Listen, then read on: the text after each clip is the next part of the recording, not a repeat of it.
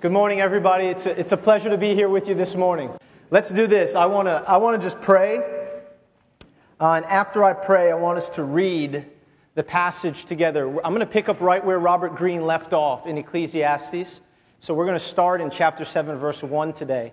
And I'm actually going to read verses 1 through 12, and then I'll probably just go right through all the way to at least verse 18. And then when I come back, I'm going to do something slightly different. I'm, I'm not going to so much go verse by verse through verse 1 to 12. I'm going to kind of summarize it very quickly. And we're going to spend the bulk of our time in verses 13 to 18 to 20 this morning. Does that make sense? So if that's clear as mud, we'll begin. Let's pray.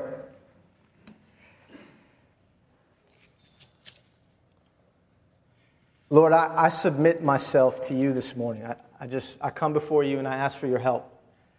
I, I really believe that the words in the Bible are your own words and your own thoughts, even though you express them through people like Solomon.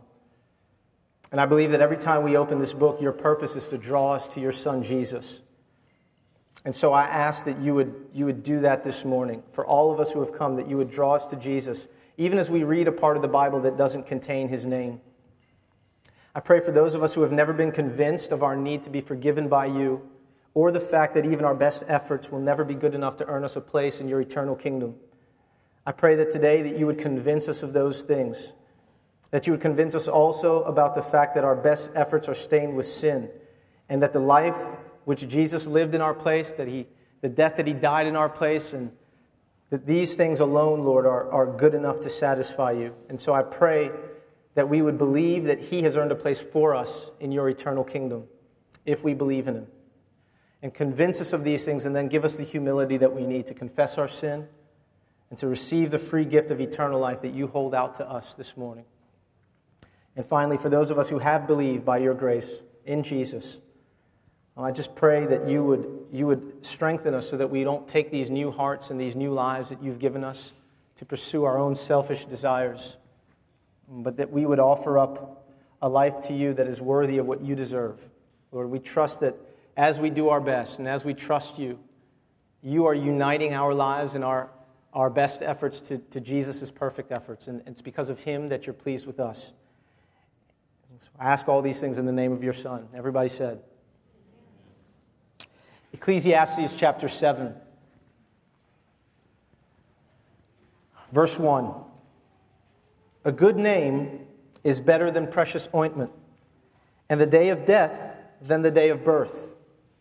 It is better to go to the house of mourning than to go to the house of feasting, for this is the end of all mankind, and the living will lay it to heart. Sorrow is better than laughter, for by sadness of face the heart is made glad. The heart of the wise is in the house of mourning, but the heart of fools is in the house, house of mirth or pleasure. Verse 5 It is better for a man to hear the rebuke of the wise than to hear the song of fools. For as the crackling of thorns under a pot, so is the laughter of the fools. This also is vanity. Surely oppression drives the wise into madness, and a bribe corrupts the heart. Better is the end of a thing than its beginning, and the patient in spirit is better than the proud in spirit. Be not quick in your spirit to become angry, for anger lodges in the bosom of fools. Say not, why were the former days better than these? For it is not from wisdom that you ask this. Wisdom is good with an inheritance, an advantage to those who see the sun. For the protection of wisdom is like the protection of money. And, and the advantage of knowledge is, is that wisdom preserves the life of him who has it. Now consider the work of God. Who can make straight what he has made crooked? In the day of prosperity, be joyful and in the day of adversity, consider God has made the one as well as the other. And he has done this so that man may not find out anything that will be after him. In my vain life, I have seen everything. There is a righteous man who perishes in his righteousness, and there is a wicked man who prolongs his life in his evil doing. Be not overly righteous, and do not make yourself too wise. Why should you destroy yourself? Be not overly wicked, neither be a fool. Why should you die before your time? It is good that you should take hold of this, and from that withhold not your hand. For the one who fears God shall come out from both of them. Let's pray. Lord, I, I pray that you would help me. Just help me to be faithful to you and to this text so that what you meant when you inspired it is what I present to your people as I preach. And um, help me just help me to be helpful to them in that way and ask all these things in your name, Jesus. And again, everybody said, Amen. Amen. Verses 1 to, through 12. Uh, I'm just going to let you in on a private Bible study. This is Raymond sitting down with the Bible and with the Holy Spirit. Here's how this works for me. Because I want you, one of the things we, def, we definitely want you as Christians to do is to kind of not just passively sit and look, as, look at us as if we're magicians, kind of pulling things out of the Bible that are just impossible for anyone to do. We, we want you to be able to study the Bible for yourselves and to, and to glean what we're gleaning. So, w- one of the things that I do is I sit down and I say, God, how is all of this connected? As I'm praying, I'm saying, Lord, help me to understand what you meant when you spoke through the original author of this passage. And then I, I pray, and, and, and God begins to speak to me as, my, as I read the Bible. And so I, I say, God, how is all this connected? It's, it's kind of proverby. There's this saying, and there's that saying, and the wise is this, and the bribe does this, and how does all this fit together? And, and what I try to do is find a unifying theme for a particular section of the Bible. And in verses 1 to 12, look carefully with me at verse 8. If we can find verse 8. Solomon says here, better is the the end of a thing than its beginning. Better is the end of a thing than its beginning. And what you'll find is that in verses 1 to 12, it's easy to tell it sometimes and it's difficult to tell it others. This, this main theme kind of runs, runs throughout. Now, let me show you how that works. Look at the first verse. Verse 1 A good name is better than precious ointment, and the day of death than the day of birth. You might look at that and at first and say, well, what does one have to do with the other? Why does he say a good name is better than precious ointment, and then the day of death than the day of birth. A couple of things that you'd, you'd want to know. First of all, in Hebrew, and this is where, now I don't know Hebrew and I don't know Greek. I have this thing called Logos Bible Software. And I, I look this stuff up, and all the people who are really smart, who know all this stuff, um, they put this stuff together, and I just use what they put together. So it, the good news is you can do this too. It's very good news. A good name, and by the way, this is good to check your pastors. Check your pastors. Find out if what they're saying is really true. Right? In Acts 17 11, Paul says that the Bereans were of a more noble heart than even the Thessalonians because they examined the scriptures daily to see if what Paul said was true. So go back and examine the scriptures to see if what we say is true. And don't believe anything unless you can find it in the Bible. Is that fair? All right, because we're not here to put our opinions on you, we're here as messengers of God. So if we don't speak his words, you're, you're under no obligation to listen. A good name is better than the precious ointment, and the day of death than the day of birth. In the Hebrew, the word name and the word for precious ointment are very similar in sound, so there's something poetic, there's a play on words. It would literally read for them, a good Shem is better than Shemen. So there's a poetic kind of play on words going here.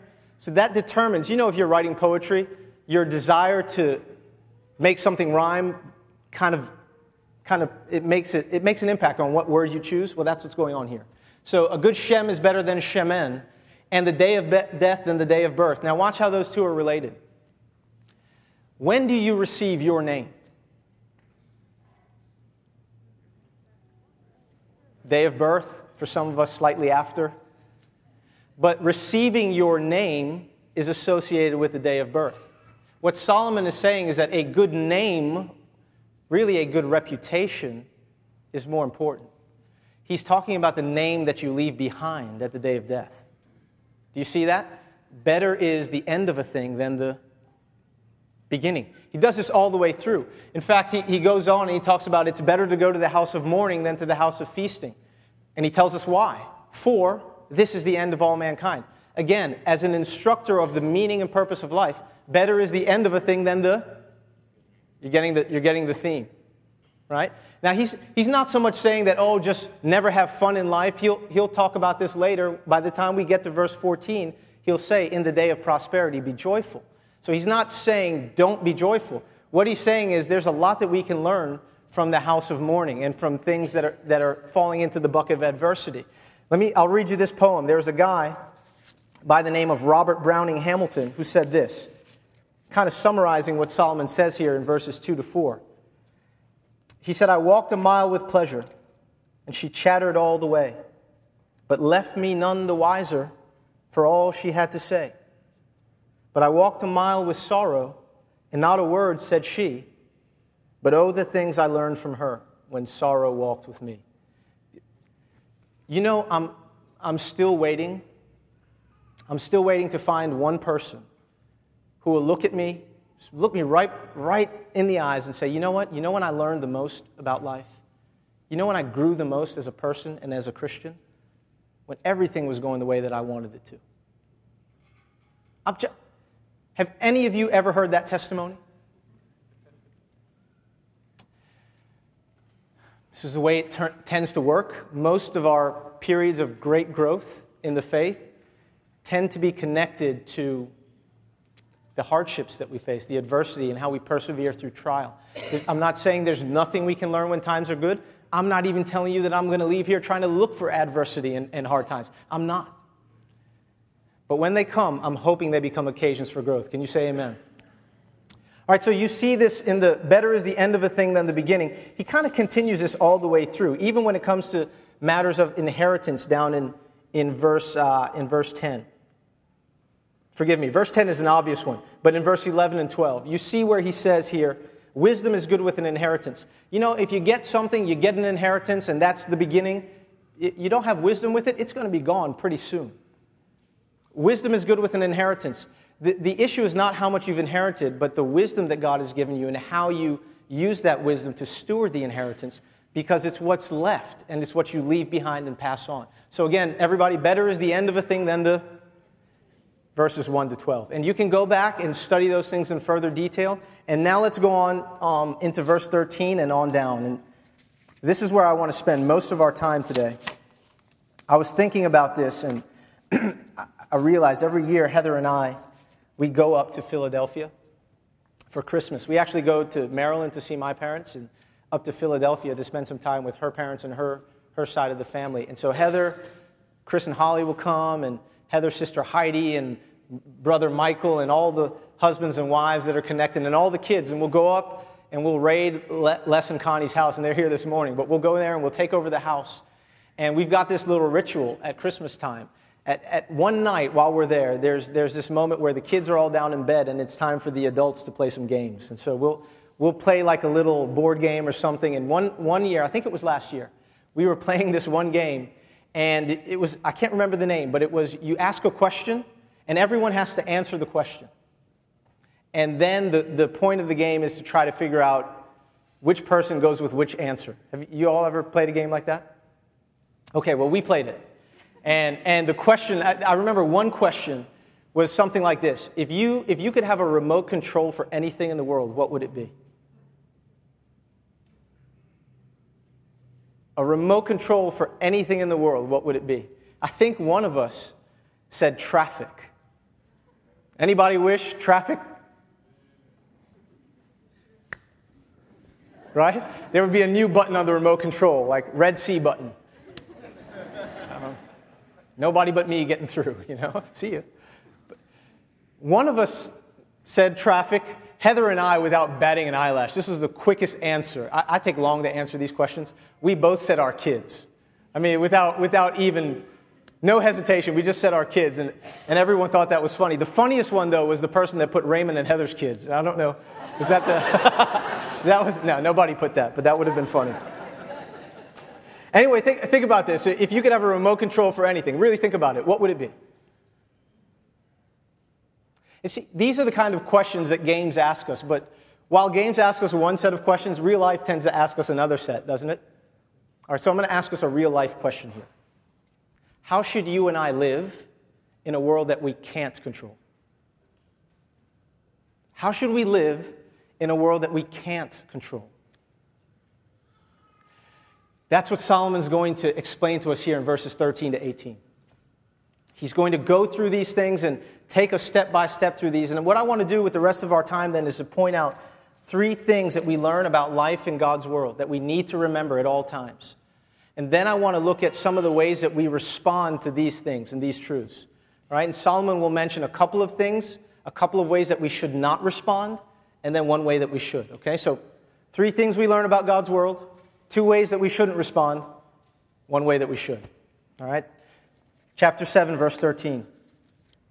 Consider the work of God. Who can make straight what he has made crooked? First thing that you and I need to know and remember about life in God's world is that in God's world, there are some things that we simply cannot change. In God's world, there are some things that we simply cannot change. Notice what Solomon says here. He wants us to think, and he says, Consider the work of God. Who can make straight what he has made crooked? That's a rhetorical question. What's the answer? Nobody. Certainly not any of us, at least. We'll revisit this question if I remember at the end. But who can make straight what God has made crooked? What Solomon is trying to do here is he is trying to show us that this is simply, it's a reminder, this is God's world and not ours. Right? And, and even despite our best efforts, there are some things that you and I don't have the ability or the strength to fix. We can't just take our desires and our, our desire for the, the world that we want, and we can't just, we can't just overpower God and, and change the world according to our own desires. We can't straighten out what He has made crooked. If, he, if, if that's the way He wants it, if that's really the way He wants it, then even if we think it should be different, try your best, knock yourself out. It will not be straightened. In God's world, there are some things that you and I simply cannot change. And the next thing that we need to remember about life in God's world is going to help us see what one of those things is. We're going to have to remember not only that there are some things in God's world that we simply cannot change, but number two, life in God's world is unpredictable. Let's look at verse 14. Solomon says, In the day of prosperity, be joyful. And in the day of adversity, consider this that God has made the one as well as the other. I want everybody to see this. God does not make only the day of prosperity. I want, I want you to see this. There's a very popular teaching and idea out there that God only makes the day of prosperity and someone else is the one making the day of diversity. I want to be very clear here when I say that the Bible does not teach that. And, I, I'm hoping you'll be able to agree with me because this is why we open our Bibles and read them together. Look again. In the day of prosperity, be joyful. And in the day of adversity, consider what? This is, this is the way God wants us to think when adversity comes. He wants us to consider that He made it. He made the day when we encounter this. He made it. He ordained this time. He wants us to consider that God has made the one as well as the other. Now, why has God ordained that in this life we would experience a mixture of prosperity and adversity? Part of me wants to give you my own answer. Part of me understands my job is to give you God's answer. So here's what we will do. In the day of adversity or in prosperity, be joyful which is a command, by the way. You, if you're you experiencing a day of prosperity, be joyful. And in the day of adversity, consider God has made the one as well as the other, so that, here's why God did it, so that man might not find out anything that will be after him. The NIV helps us here with its translation. It says, so that man might not know anything about his future. Life in God's world, number two, is unpredictable. Why? Because that's how God made it. When Solomon says that God has made things crooked that you and I might be tempted to feel like we should straighten out, he is talking primarily here about the fact that God has ordained that life would be filled with a mix of what we would consider good and bad prosperity, adversity. There's a mixture that God has put in the world for his own purposes. And so he's done it so that you and I don't know what tomorrow holds for us. And he's got good reasons for doing this. the crooked thing hit me this morning as I, as I was coming back from Williamsburg. We were on a stretch of 64 West coming back in, and it was as straight as you could possibly make it. And I realized that this road was so straight that you could see really far ahead of you. I think what Solomon is trying to tell us here is that the road of life as God has made it is not like that, it's, it's crooked. Not that God has done something bad, but the road has not just stretches of prosperity, but turns of adversity as well. And the effect of a, a, road with all these turns in it, who goes to U of R? So you guys know Boatwright. When you think about this, you think about Boatwright. When you're going down Snake Road, as they call it, it you, you can't see an inch in front of you, right? You don't know what's coming around that corner. And so you take your time and you, you're cautious as you proceed. This is how life is with God. It's, it's, it's, it's foolish and very presumptuous to think we know exactly what's coming down the road and to live our life now as if that's the case. Life has turns of adversity, and so God has done that so that we'll always be dependent upon Him, so that we'll never think, ah, I've got it all figured out and I don't need to hear from God. When you and I cut ourselves off from the voice of God as our navigator, we're in big trouble. And so he has set life up with a mixture of things that keep us dependent upon his voice. So not only do we, we have to remember that there are some things in God's world that we simply cannot change, we also have to remember that life in God's world is unpredictable. And I, I was going to say something about God making the day of adversity. that I don't, I don't know if I should say. What time is it? Oh, we do have time. I understand how difficult that is. I understand how difficult that is for a lot of people. You, if you come to the Bible with a concept of God that He only, um, he only brings the, the things that we think are good, then, then passages like that in the Bible will trouble you. You'll, you'll find other ones, like in Isaiah chapter 45, verses 6 to 7. It won't be on the screen, but, but God says this I am the Lord, and there is no other. I form light and create darkness. I make well being and create calamity. I, the Lord, do all these things. In Amos chapter 3, you'll read where God says, Does disaster come to a city unless the Lord has done it? There are, some, there are some things in the Bible that, you know what they do? You know what they should do? They make you consider whether or not your current understanding of God is accurate. And they force you to make a decision. Will I leave the Bible fighting to maintain my current understanding of who God is? Or will I humble myself before the Bible and what it says about God and allow my thoughts about God to be reshaped so that they line up with what He says in the Bible?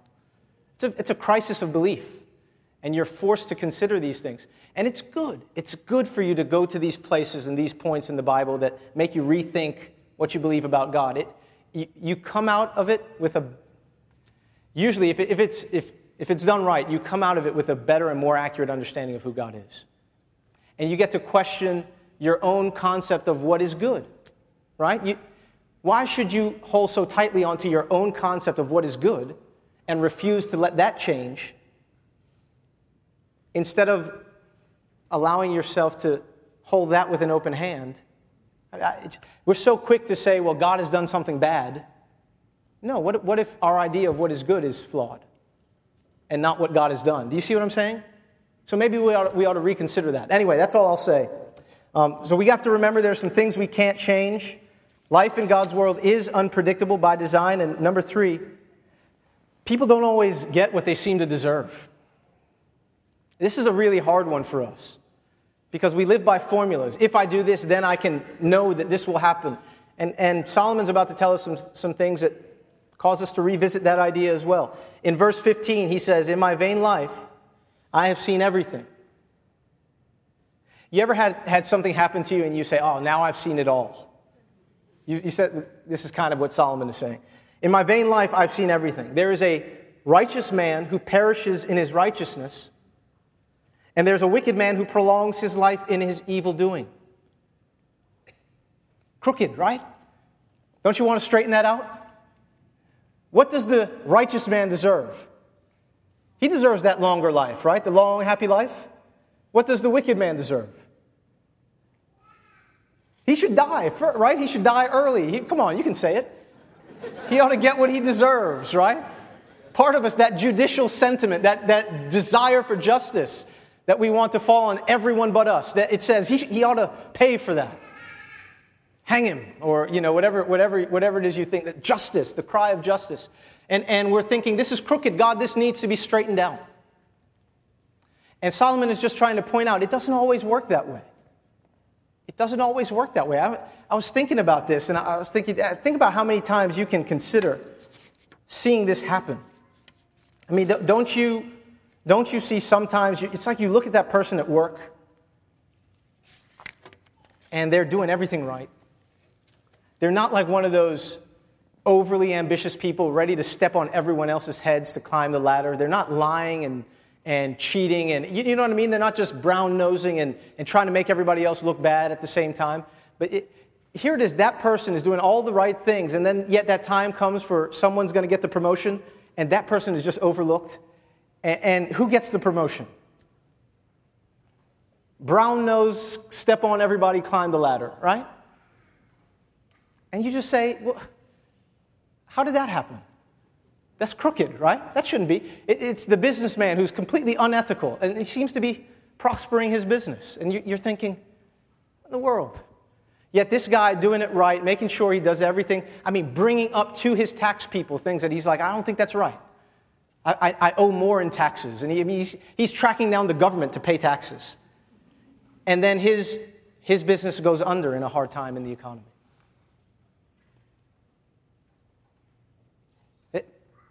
Isn't that crooked? But does that happen? It does. It does. Which is why you, you can't go through life with this idea of God's promises that if you simply do A, B, and C right, that it's going to guarantee you a particular result. There are very few guarantees like that. One of them is that if you trust in Jesus, God will forgive and accept you. You can bank on that. There are very few promises that trustworthy. Everything that God has spoken as a promise in the Bible, you can bank on, you can hang your life on. But I, here's, what I've, here's what I've experienced we often misunderstand those promises. We often read into those things, things that God has promised us, that really, when you check out the whole Bible and put it all together, you find that God really didn't promise that to you, at least as an individual. Maybe it was a promise He made to someone 4,000 years ago, and it was for them at that time, and Maybe it's already been fulfilled. And this happens with Bible promises that when God's speaking to Abraham, he's really speaking to Abraham. And some of those promises spoken to Abraham having to do with the land that they would get as a nation, it's been done. You can't take that and say, God's given me a plot of land in Richmond. No, you have, you have to work, you have to earn, you have to purchase, you got to do all that, right? You can't just walk and everywhere I put my foot, God's going to. It doesn't work that way. I mean, try that. There are fences. Go try that. Just try that. The Lord said, everywhere I put my foot, I'm going to take your house. And, you know, it doesn't work that way. It just, you, you know what I'm saying? That's not, that's a misunderstanding of God's promises, right? And so, and I've, i probably shouldn't even make light of things like that. There, there are a lot of people who believe this. And it, it sets us up for great downfalls. Anyway, Solomon gives us these three things that we need to consider. Number one, there are some things in God's world we just cannot change. Number two, life in God's world is unpredictable by design. And number three, people don't always get what they seem to deserve. And when we understand these things, we begin to say, all right, what does that mean for what I do? How do I live if this is true? And Solomon's going to give us two ways that we tend to respond that he doesn't think are very good, and one way that we should respond. You get this sense of, think about what I just told you, what the Bible just told you. There's some things you can't change. Life's really unpredictable and you can't do anything about it. You're not always going to get what you think you deserve. You're thinking, I don't have very much control over what happens to me, right? You feel vulnerable? You feel small? Sometimes that's what happens when you come into the presence of the God that the Bible gives us. Right now, here's what people do. You and I, as sinful people, here's how we respond. Well, if I can't count on the future that I've imagined for myself really coming to pass, if there's no real guarantee for that based on certain things, then you know what I'm going to do? I'm going to take matters into my own hands. So if this it's possible that this righteous man doing these good things ends this way and this wicked man ends the way I thought the righteous man would, I'm going to take matters into my own hands. Right? And here's how I'm going to control what happens to me. Look at what Solomon says in verse 16. He begins to talk about these responses we have. In verse 16, we hear these things and, we, and he, he says, I know what you're thinking, and here's what you're going to want to do. You're going to want to be overly righteous. And here's what he says in verse 16 Be not overly righteous, and do not make yourself too wise. Why should you destroy yourself? What, what does Solomon mean? Is he saying, do five good things, but not six or seven? That's overly righteous. Obey your parents, kids, three times, but not four. Be on time for work five times, but not six. No, that, that can't be what he means, right? Neither can he mean do not be perfectly righteous, because that would put Jesus in a bad place. So we need to find out what Solomon means when he says don't be overly righteous. All right, so let's keep reading and then I'll revisit it and I'll tell you what I think he means. Verse 16 do not be overly righteous, do not make yourself too wise. Why should you destroy yourself? Be not overly wicked. Here's the second way we tend to respond. Well, if I can't guarantee anything for myself by being good, I'm just not going to be good. All those things that I really want to do because that's where my heart is, all those things I really love and that I want to go after, but that God says I shouldn't go after. And since I'm afraid of God and I don't want to be punished, I don't go after them, but I really don't love God. And my reason for obeying Him is not that I love Him and that I, I trust Him and I believe what He says. I just, I'm just afraid He'll punish me. But if, if I can be punished anyway, well, let's just live it up right now, right? What's the difference? I'm going to take matters into my own hands and control what happens to me right now. Because there's no guarantee for afterward. This is all I can control. And so, if you're, if you're a polished, well studied Christian, here's how that looks for us. We just kind of going the right way, going the right way, going the right way, take the grace of God as a license to sin. We know He'll forgive us. Come back, come back, come back, come back, come back. He'll forgive us. Come back, come back, come back, come back. He'll forgive us again. And we abuse the grace of God, right? If you're not a Christian or you're not into that religious thing, then maybe you just you just don't bother with that religious or morality stuff at all, and you're just overly wicked and you just go. Solomon sets these two things up being overly righteous, that is, depending on your good things and the good things you do to earn and secure for you a particular result that you think you deserve and being overly wicked, that is, taking matters into your own hands and saying, if I can't guarantee what's happening to me in the future, I'm just going to go and do anything that I want anyway. However, that looks for you, religious or not. Solomon takes those two extremes and he says this. Verse 18 It is good that you should take hold of this, and from that withhold not your hand. For the one who fears God shall come out from both of them. Or, in the NIV, the one who truly fears God will avoid all extremes. Now, Solomon says here, take hold of this, and from that, don't withhold your hand. Is Solomon saying, be righteous and wicked at the same time? No. When he says, take hold of this and that, that's not what he's talking about. He's just, he's just using general terms here to say, avoid all extremes. Don't find yourself all the way over here thinking, if I just follow this formula, I'll be able to secure this result. And don't find yourself over here saying, well, what's the point of listening to God anyway? I can't secure anything. Those are two extremes. And Solomon says, opposite of these two extremes, or in between them, if you would, apart from them, is this other way of life that he does recommend. Not being overly wicked or overly righteous, but fearing God. It, fearing God. Notice what he says, verse 18 It is good that you should take hold of this, and from that not withhold your hand. For the one who fears God will avoid all extremes, or will come out from both of them. So here's what we know so far about what it means to fear God. We would tend to think that just means being afraid of Him. We know that it is something God loves, that we would fear before Him, that we would. One of the best ways to think of this, there's no exact definition given in the Bible.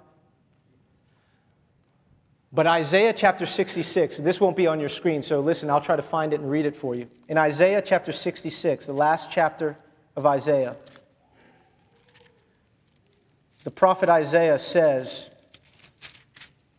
Thus says the Lord Heaven is my throne, and the earth is my footstool. What is the house that you will build for me? And what is the place of my rest? All these things my hand has made. And so all these things came to be, declares the Lord. But this is the one to whom I will look, or this is the one for whom I will have regard. Here's what God says He who is humble and contrite in spirit and trembles at my word. He who is humble and contrite in spirit and trembles at my word. This is, this is what Isaiah has in mind when he speaks about those who fear the Lord. That's what it means. You're humble, you're contrite in spirit, meaning you, you don't approach God with hubris or with arrogance thinking you deserve anything, with a sense of entitlement. You, you approach Him understanding that that's just not the way this works. And so you're also contrite. When you sin, you're, you're affected deeply by that. Not just because you got caught and there's some negative consequence, but because you've, you've gone against God and you love Him more than anything and anyone in the world. And you tremble at His word. And this is, this is, this is here's, here's how you should, you should probably think of that. When God speaks, it moves you. It moves you. You're not unaffected, you tremble. It, God's voice comes and your whole life moves. It, the earth trembles when an earthquake comes, when, when plates underneath the surface collide, the earth trembles. It, why? Because of what it is. It, something happened, and because of what the earth is, it trembles. Because of where it stands in relationship to those plates, it trembles. Look, when God speaks, because of where you stand in relationship to Him, and because of who you are, you will either tremble or not tremble.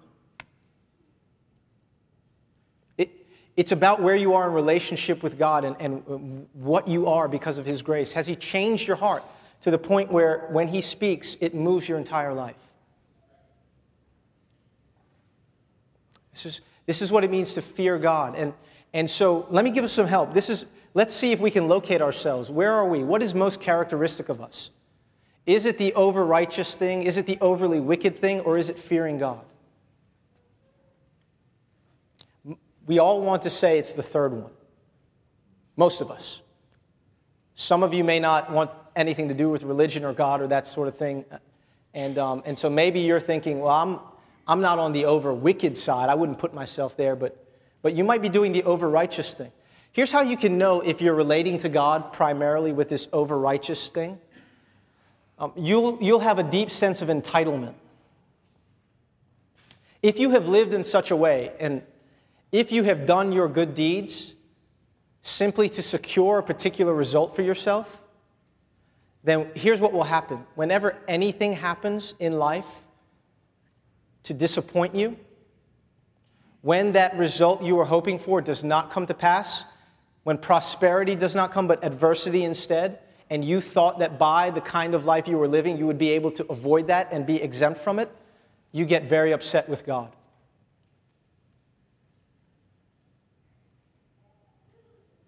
You get very upset with God.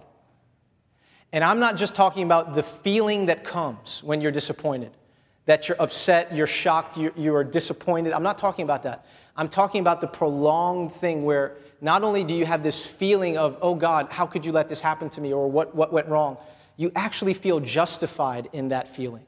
Do, do you know what I'm talking about? You actually feel like you have the right to question how God has run the world and how He has run your life. And you say, God, you should never have let that happen to me. And if I were to ask you why God should never have let that happen to, to you, your answer would have been because I was good.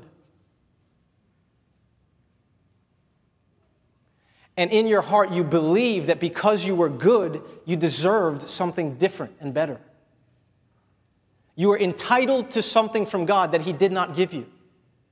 And therefore, you feel justified being angry with Him. And there are lots of people out there who will tell you that this is okay. I, just listened to a sermon three weeks ago from one of them. There are lots of people who will tell you that God understands that and He's okay with it. My understanding of the Bible from everything I read is that God does not respond kindly to people who, who relate to Him this way. He responds with understanding, patience, and mercy and he comes and approaches us, but he always approaches people in the Bible who do this, and, and he says, Wait a minute, let's get this straight. Job, now think about what Job went through. And God comes to Job and says, Who is this who darkens my words or my counsel with words without wisdom? Job, I have been unfair to you. I didn't give you what you were entitled to. Which one of us is God? I mean, where is the obligation here? I mean, I, you, I think people just don't want to hurt our feelings. I think they understand that, I think people are afraid to tell us the truth. They don't want us to, te- they, nobody wants to hear that God has the right to, to allow hard things to come into our life, and, and we're not entitled to anything from Him. Did you know that? I'll prove it to you. If you have a Bible, follow me. Romans chapter 11, the very end of Romans chapter 11. Don't lose your place in Ecclesiastes.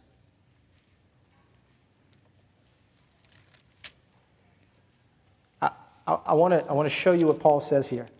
And this is only one such place, there are many. At the end of Romans chapter 11, as Paul considers the wonders of God and the way he has done things, the way he has acted as God and what that has done to the world and to us. He says in verse, or rather in verse 33, Oh, the depth of the riches and wisdom and knowledge of God! How unsearchable are his judgments and how inscrutable his ways! For who has known the mind of the Lord, or who has been his counselor? Watch this. Or who has given a gift to him that he might be repaid? For from him and through him and to him are all things. Remember Isaiah? All these things my hand has made. What will you give me? To him be the glory forever. Amen. God is, listen, look at verse 35 if you have your Bible open to Romans chapter 11, verse 35. Paul says, quoting the, the, the scriptures here, who has given a gift to God that he might be repaid? In other words, does God owe you something? such that he would have to repay you? Have you given something to God? In all your goodness, have you given something to God that places him in your debt? The Bible's answer is no. Our answer is often yes. God owes me a good, long, and happy life. God owes me the family that I want. God owes me the job that I want. God owes me the kids that I want. God owes me the, the friends that I want. God owes me the church that I want. God owes me the heaven that I want.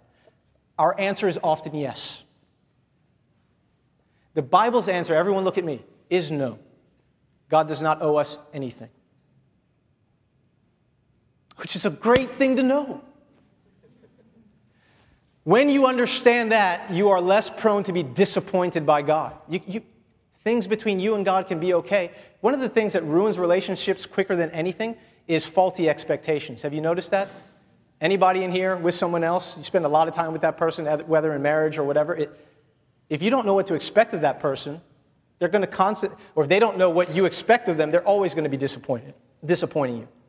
And God is always disappointing some of us, not because He's a bad God, but because we expect things that He hasn't promised. And, and watch, our relationship with God would be fixed to a large degree almost right away if our expectations would line up with what the Bible teaches. I promise you. It's a good promise. You can, you can take it. So read the Bible, get to know God. All right? So I forget where I was. Oh, yeah. How can you know that we're, we're relating to God in this over righteous kind of way? there's that sense of entitlement that you feel where you often get upset with God if what you want or what you expected didn't come to pass. But there's another way that you can tell you're relating to God on this over righteous kind of path. And this is the way that I find in myself more than anything.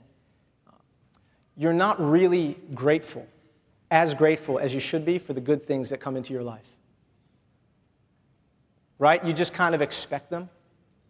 Do you know what I mean? You just get used to them you kind of feel like you deserve them? Because you've been good, right? You've obeyed God. So you'll, you, you won't notice this one as quickly. This is the one that gets Christians and religious people all the time. You just kind of have come to expect good things because of your good decisions, and you're not as grateful as you should be. Just as evil and wicked as the person that's getting upset with God all the time. And that's the one, again, that hits my home. That's 4933 Kevin Green Court more than anything else. Is I've been convicted this week that I'm not as grateful to God as I should be for some of the good things that He's brought into my life. Lord, I just take a moment to pray at this, at this point that wherever we find ourselves there, that you would help us by your word to have those things change in our hearts. Everybody said, Amen. What about the over wicked thing? How do you know if you're relating to God that way? You're just being overly wicked. Well, there's, a, there's an easy way to tell, I suppose. You just, you're just taking things that you know are wrong and things that you know are sinful, and you're going after them anyway.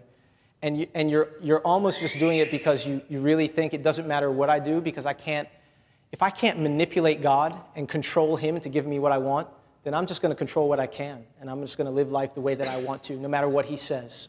So if you're relating to God that way, then you're on the over wicked path that Solomon's describing, and you too would need to repent just like the rest of us. And then what he says is this fearing God thing. Now, how do you know when you're on that path? You're fearing God. That, that even if you slip occasionally into one or the others, that this is most characteristic of you. If you kept reading in Ecclesiastes, Ecclesiastes chapter 7 down to verse 20, you would run across this verse, which says this Chapter 7, verse 20. Surely there is not a righteous man on earth who does good and never sins. Surely there is not a righteous man or woman on earth who does what is good and never sins.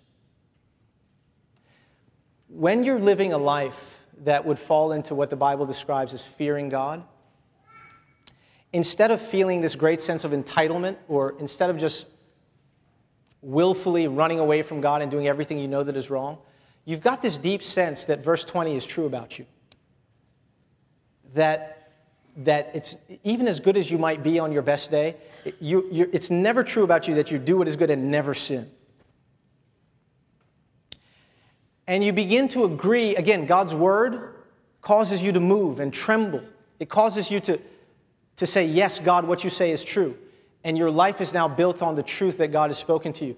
So you not only understand this about yourself, that you, you're never perfect and that there is, there is sin in your life. You begin to own and accept that. But then you also begin to own and accept the other things that the Bible says about sinful people like you and me, who find that within themselves there is sin. And, and this will not be on your screen, but I want you to listen. In Romans chapter 3, Romans chapter 3. I'll skip that and go to chapter 6, verse 23. Listen, I want you to listen to what God says. We often think that we deserve certain good things from God, but I'm going to show you what the Bible says we deserve as people who have sin in our lives, who have sinned against God. In Romans chapter 6, verse 23, the Bible says, For the wages of sin is death. It, it's called wages because it's what you've earned, it's what you deserve. Wages are what you give someone, that's what they deserve for their work. The work of sin that we have done in our lives causes us to earn or deserve death from God. Not just we put you in the ground, but complete separation forever from God spiritual as well as natural death. The wages of sin is death, but, verse 23, the rest of the verse, but the free gift of God is eternal life in Christ Jesus our Lord. So, God, in the same breath as He speaks about what we actually deserve before Him death, hell, separation from God forever he also says that there's something that you don't deserve, but it's something that I, I will give you as a gift in Christ Jesus our Lord. And that is something we call eternal life, where despite the reality of our sins, God chooses in his mercy and kindness to forgive those sins, to fully pardon all of our sins. It's a gift. No one earns or deserves this. And God graciously offers us this gift in, the Bible says, Christ Jesus our Lord, which is very closely connected to what we're reading in Ecclesiastes, because over in chapter 7, verse 20 of Ecclesiastes, I'm going to say something that I rarely ever say about the Bible. Ecclesiastes chapter 7, verse 20 is no longer true.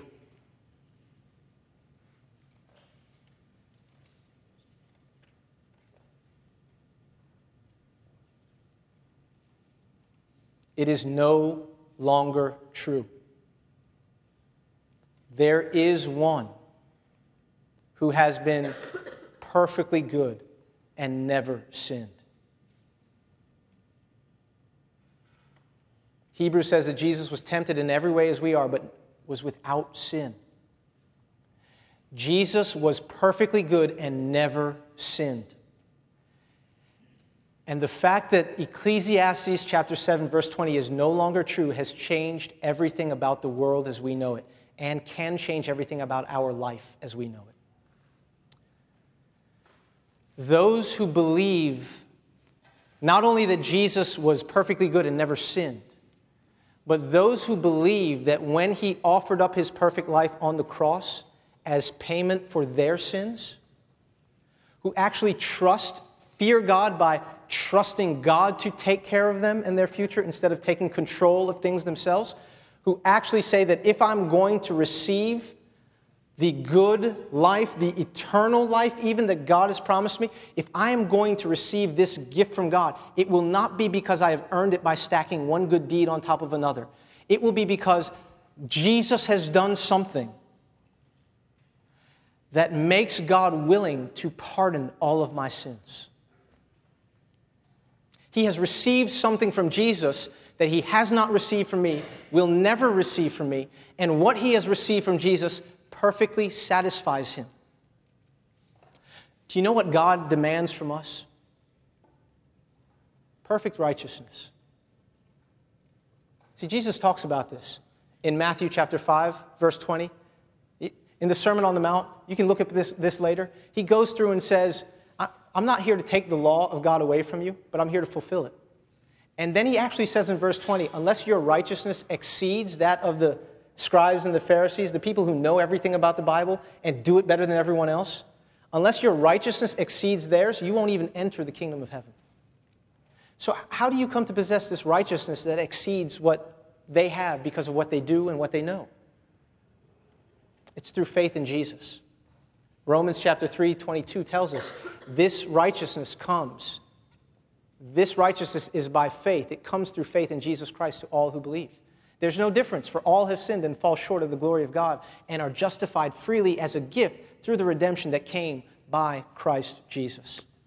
This is the free gift of redemption and eternal life that God holds out to us. You know what Jesus did? Uh, we, we know the story. Jesus offers his life on the cross. God accepts his death as payment for our sin. God shows that he accepts that payment by raising Jesus from the dead, which Acts 17 is also the proof that he will judge the world in righteousness by the man he has appointed. He gave proof to all men, the Bible says, by raising him from the dead. Listen, God has shown that he has accepted Jesus' sacrifice on behalf of us who have sinned. I thought about it and I said, How can I explain this? I have three brothers. I remember distinctly, I don't remember the exact lie because we told many. And whenever we did something really bad, we were playing soccer in the house and we weren't supposed to, and we broke something. My three brothers and I, it was amazing how quickly we, you could get us all to work together. And we, we began to manufacture this story that would convince my, my father, who of course had, would, would have no clue that we were lying. We were very wise in our own eyes, right? So we manufacture this story, and my dad lines all four of us up. Who broke my vase? One of the things we broke. Yeah, we don't know. It must have been when uh, our friends were over at some point. My dad kind of caught on that we weren't telling the truth. We looked kind of funny. He just lined all four of us up and asked us again, What happened? I, I want the truth. He was demanding something from all four of us. He was demanding the truth, right? From all four of us. One crossed the picket line, my oldest brother, Rohan. And he looked at my dad and said, Dad, we were playing soccer in the house again. And we, we, broke, we broke the vase. Raymond did it. I missed. Something happened in that moment. One was, I kind of looked over like this.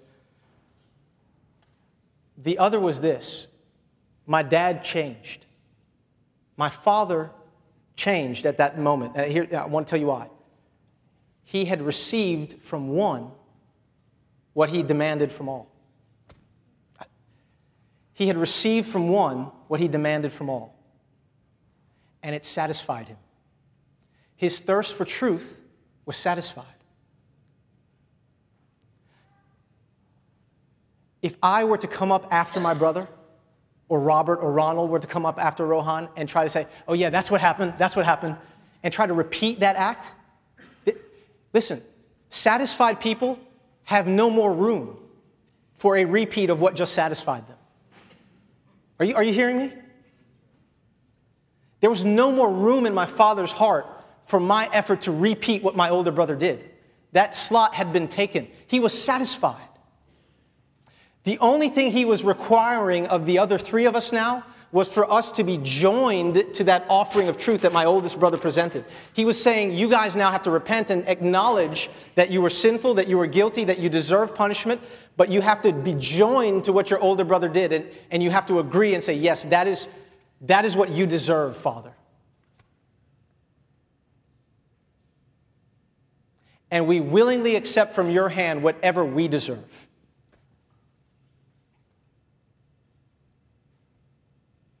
But we know you, Dad. We know that all you wanted was the truth, and we know also that you're merciful. Having received what you demanded from all, from the one, we know that you will pardon us.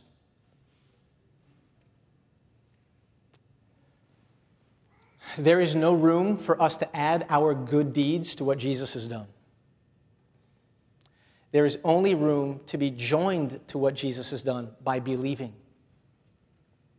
Why? Because God our Father is satisfied with what Jesus has offered him. How do you and I become joined to what Jesus has done? You believe. You hear something like this about Jesus' life, death, and resurrection, and you say, Yes, that is true. And God knows how to join you to Jesus. You say, Lord, I receive from your hand whatever I deserve. And what you will find is a merciful Father in heaven who says, I now see a humble, contrite spirit who trembles at my word, particularly what I have spoken about my son Jesus. And God will say, My son, my daughter, I forgive your sins. Come. Welcome are those who humble themselves before the Lord.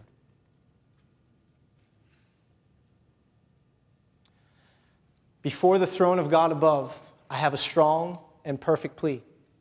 A great high priest whose name is love whoever lives and pleads for me. My name is graven on his hand, my name is written on his heart. I know that while in heaven he stands, no tongue can tell me to depart. Hear this. When Satan tempts me to despair and tells me of my guilt within, upward I look and see him there who made an end of all my sin. Because the sinless Savior died, my sinful soul is counted free. For God the just is satisfied to look on him and pardon me. Father, I pray that we would understand this in a, in a new and greater way. that you, you will never be satisfied with even our best efforts because they're stained with sin. But you do accept from us our best efforts when they are done with the knowledge that what you really accept is Jesus' perfect life, death, and resurrection on our behalf. And that because you are satisfied and pleased with Him, you will look upon Him and pardon us. For God the just is satisfied to look on Him and pardon me. Lord, we pray that you would seal these truths in our hearts. And I pray that right now, if there's anyone sitting in here who has yet to respond to this truth about Jesus in a way that you would say trembles at your word, anyone who has yet to receive the free gift of eternal life, that today would be the day. We ask all these things in the name of your precious Son, who shed his blood on the cross for our sins. And everybody said, Amen.